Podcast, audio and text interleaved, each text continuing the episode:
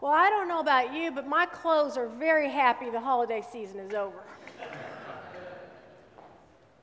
Somebody came, I, somebody came in early this morning. They said to me, I was up here in the chancellor. They said, You're not going to make a step on that, are you? no, I'm not even stepping on that today. Uh, Joe and I purchased some caramel popcorn from our grandson uh, from Boy Scouts, and we're steadily working our way through the cans of uh, popcorn. I don't think we even gave too many of those cans away. We've been keeping them for ourselves. Christmas season is, you know, you just don't want to get the scales out, even, right? In fact, looking at a scale at the Christmas season is like seeing your mom and dad kissing. Ooh, you just, you just want to look away. You don't want to see it. In fact, my scales at home are hidden underneath my clothes in my closet. So I don't even have to look at that scale during this time of the year. Um, you know, for a time in my life, I didn't even own any scales. I didn't want to own any scales because I didn't want to know how much I weighed. In fact, I would put off every year going to the doctor, not because I didn't like going to the doctor or didn't like the doctor, it was because I didn't want to step on the scales. What's the first thing they do when you come through, right? It's in the hallway in front of everyone. And so as I headed through the door, I'd start taking stuff off, like rings and watches, necklaces, coats, jackets, uh, as much as I could without embarrassing the people in the hallway. And uh, then it would be like, when I did step on the scales, it would be like looking at it with one eye, like that was going to make a difference. And um, yeah, so it's a painful experience, but yet it is an important thing to know, isn't it? It's an important thing to know where you start from. It's necessary to know where you start in order to get on the right path. When I did decide that I was going to try to get to a healthier life, then the scales became my friend.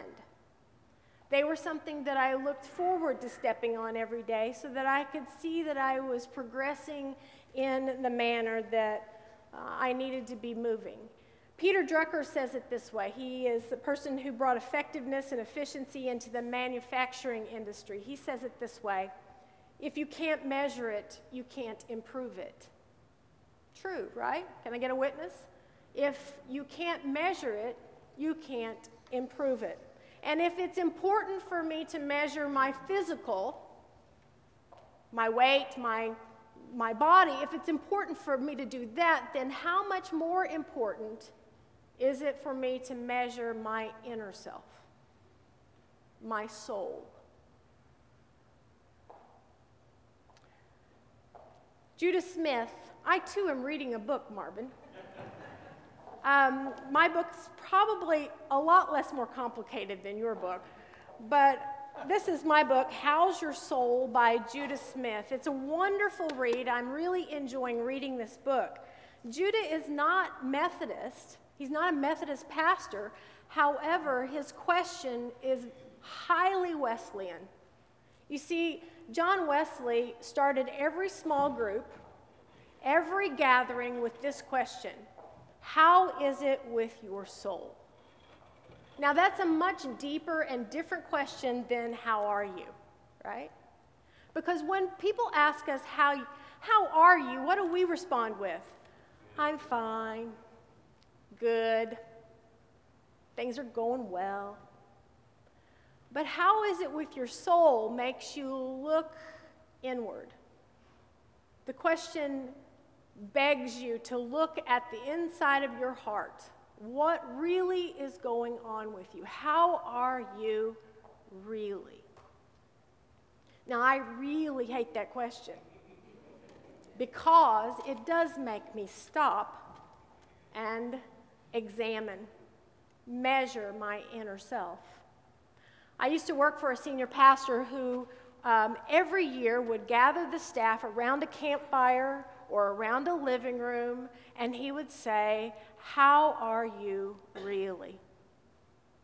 That discussion would go on for hours. So if that question came out, we knew we were there for a while.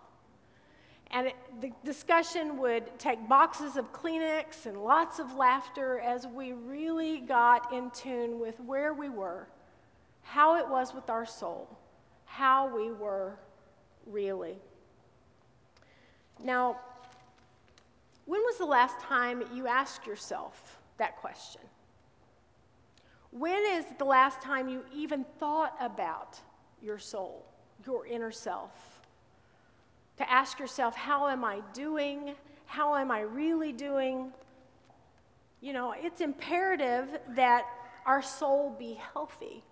So, do we even examine that, parts of our, that part of our life? Now, the soul is discussed hundreds of times in the biblical scriptures. It's sometimes talked about in relation to heart, soul, spirit. And different words bring us to a different understanding of each meaning within the particular scripture. But I really like how King David described the soul. We talked about that, we sang it earlier on in the service.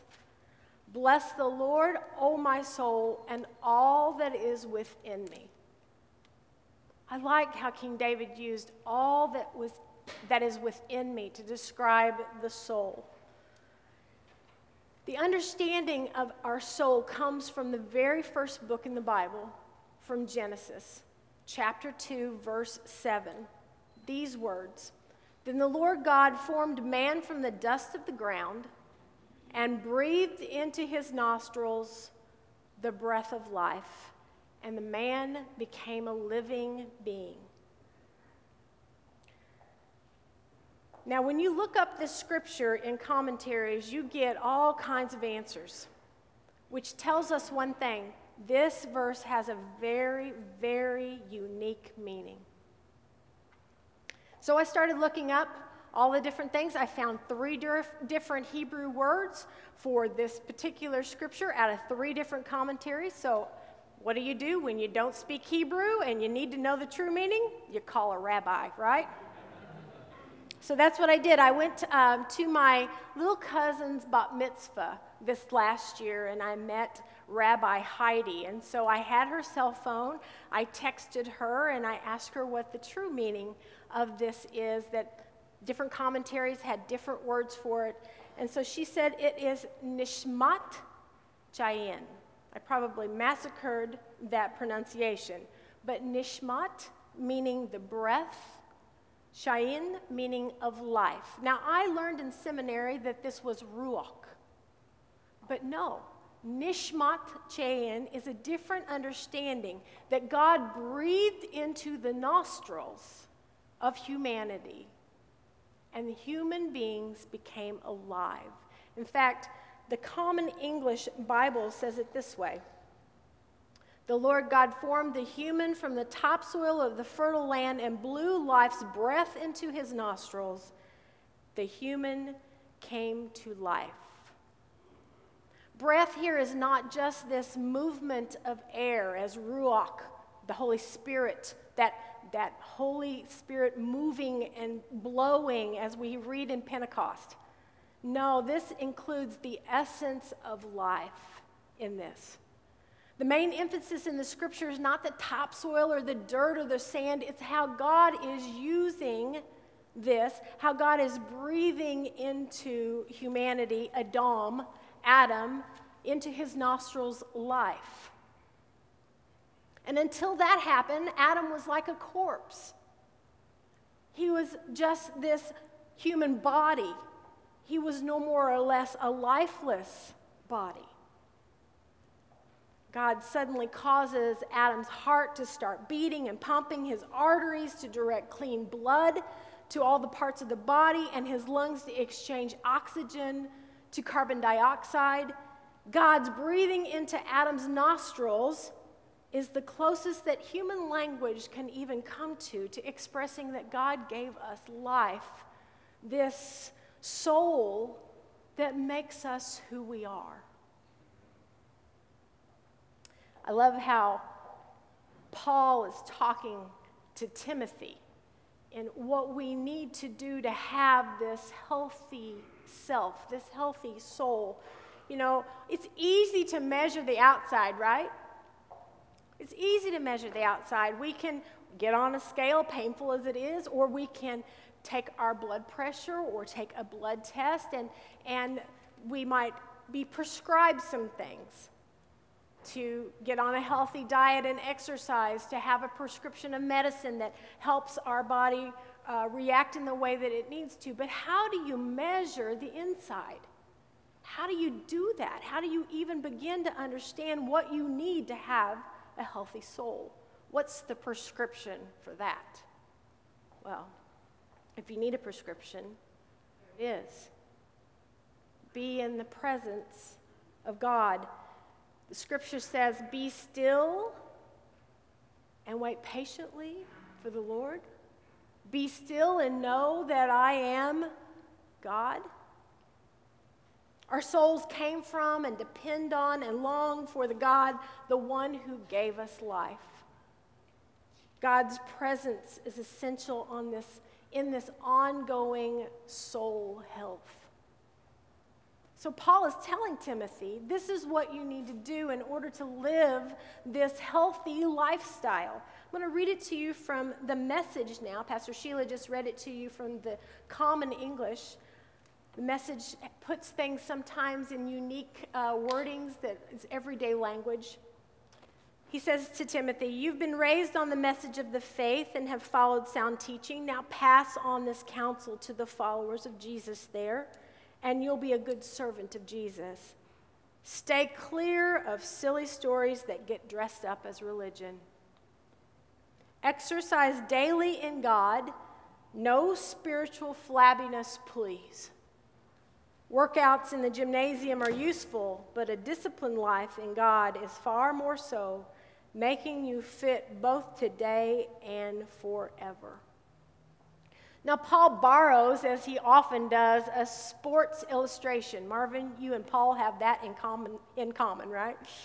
And so he brings in an illustration in which people would understand. He talks about the physical fitness, and he says, no spiritual flabbiness here. Paul urges Timothy, train yourself to be godly.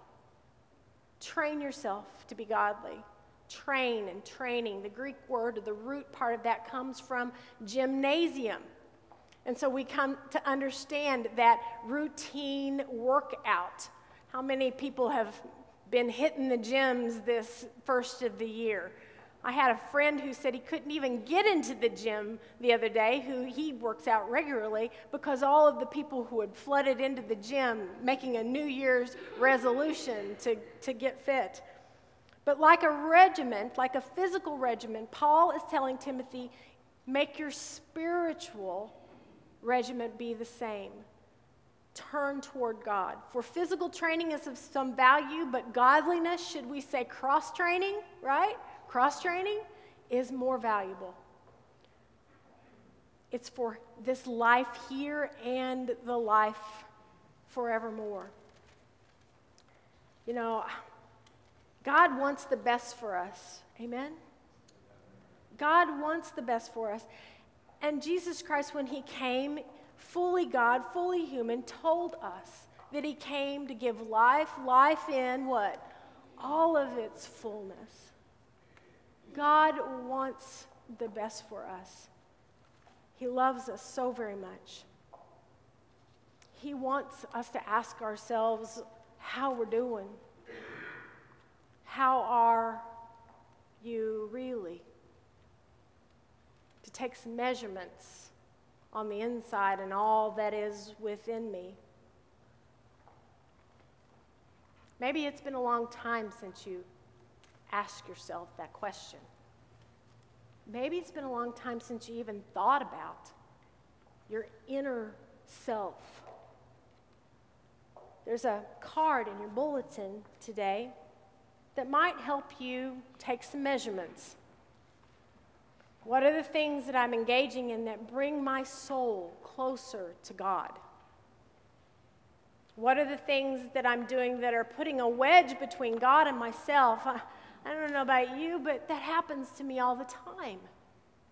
What are those things that kind of come into play in my life that make me miss the mark.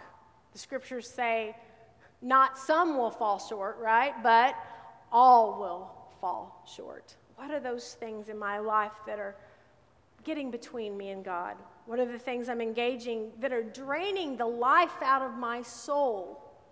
I mean, we can automatically think sometimes of what those things are that are draining us. And sometimes we can't avoid them. There may be possibly some things that are a part of our work job, our vocation. There's some parts of it that drain us, but what is it that we can surround ourselves with to help us move in the right direction? What are the things that I'm doing in my life that really make my soul shine brightly? That God's manifestation shines forth that we can see God and, and experience God, what makes our soul flourish? These are some good measurement questions, a good way to kind of start out the new year. How am I really?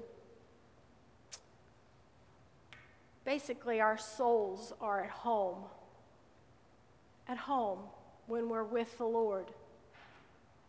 We are created by God and for God, and we find ourselves most fully when we find ourselves with God. Our soul is healthiest when it comes back frequently and wholeheartedly to God. Amen. Our soul is healthiest when we find those routines in our life that bring us continually to God and we meet God with all of ourself, all of our inner self and say, Here I am, Lord, use me. Here I am, Lord, broken, and you know me better than I do, God, right? To have those moments with God. You know, I once read that being in the presence of God, in other words, praying, talking with God, being silent and listening for God is to our souls as breathing is to our bodies. It's necessary. Wesley's question How is it with your soul? Helps me to make sure my soul is breathing. Helps me to remember that being with God is as necessary as my body needs air and oxygen to live. How is it with your soul? I hope it's reminding you, as it's been reminding me, to pause, to pray, to wonder, to be in awe of God's creation and God's people to laugh, to cry, to sing. As we come to the table today, be with God. Open yourself up to receive the bread of life. Open yourself up to ask yourself how you are, really.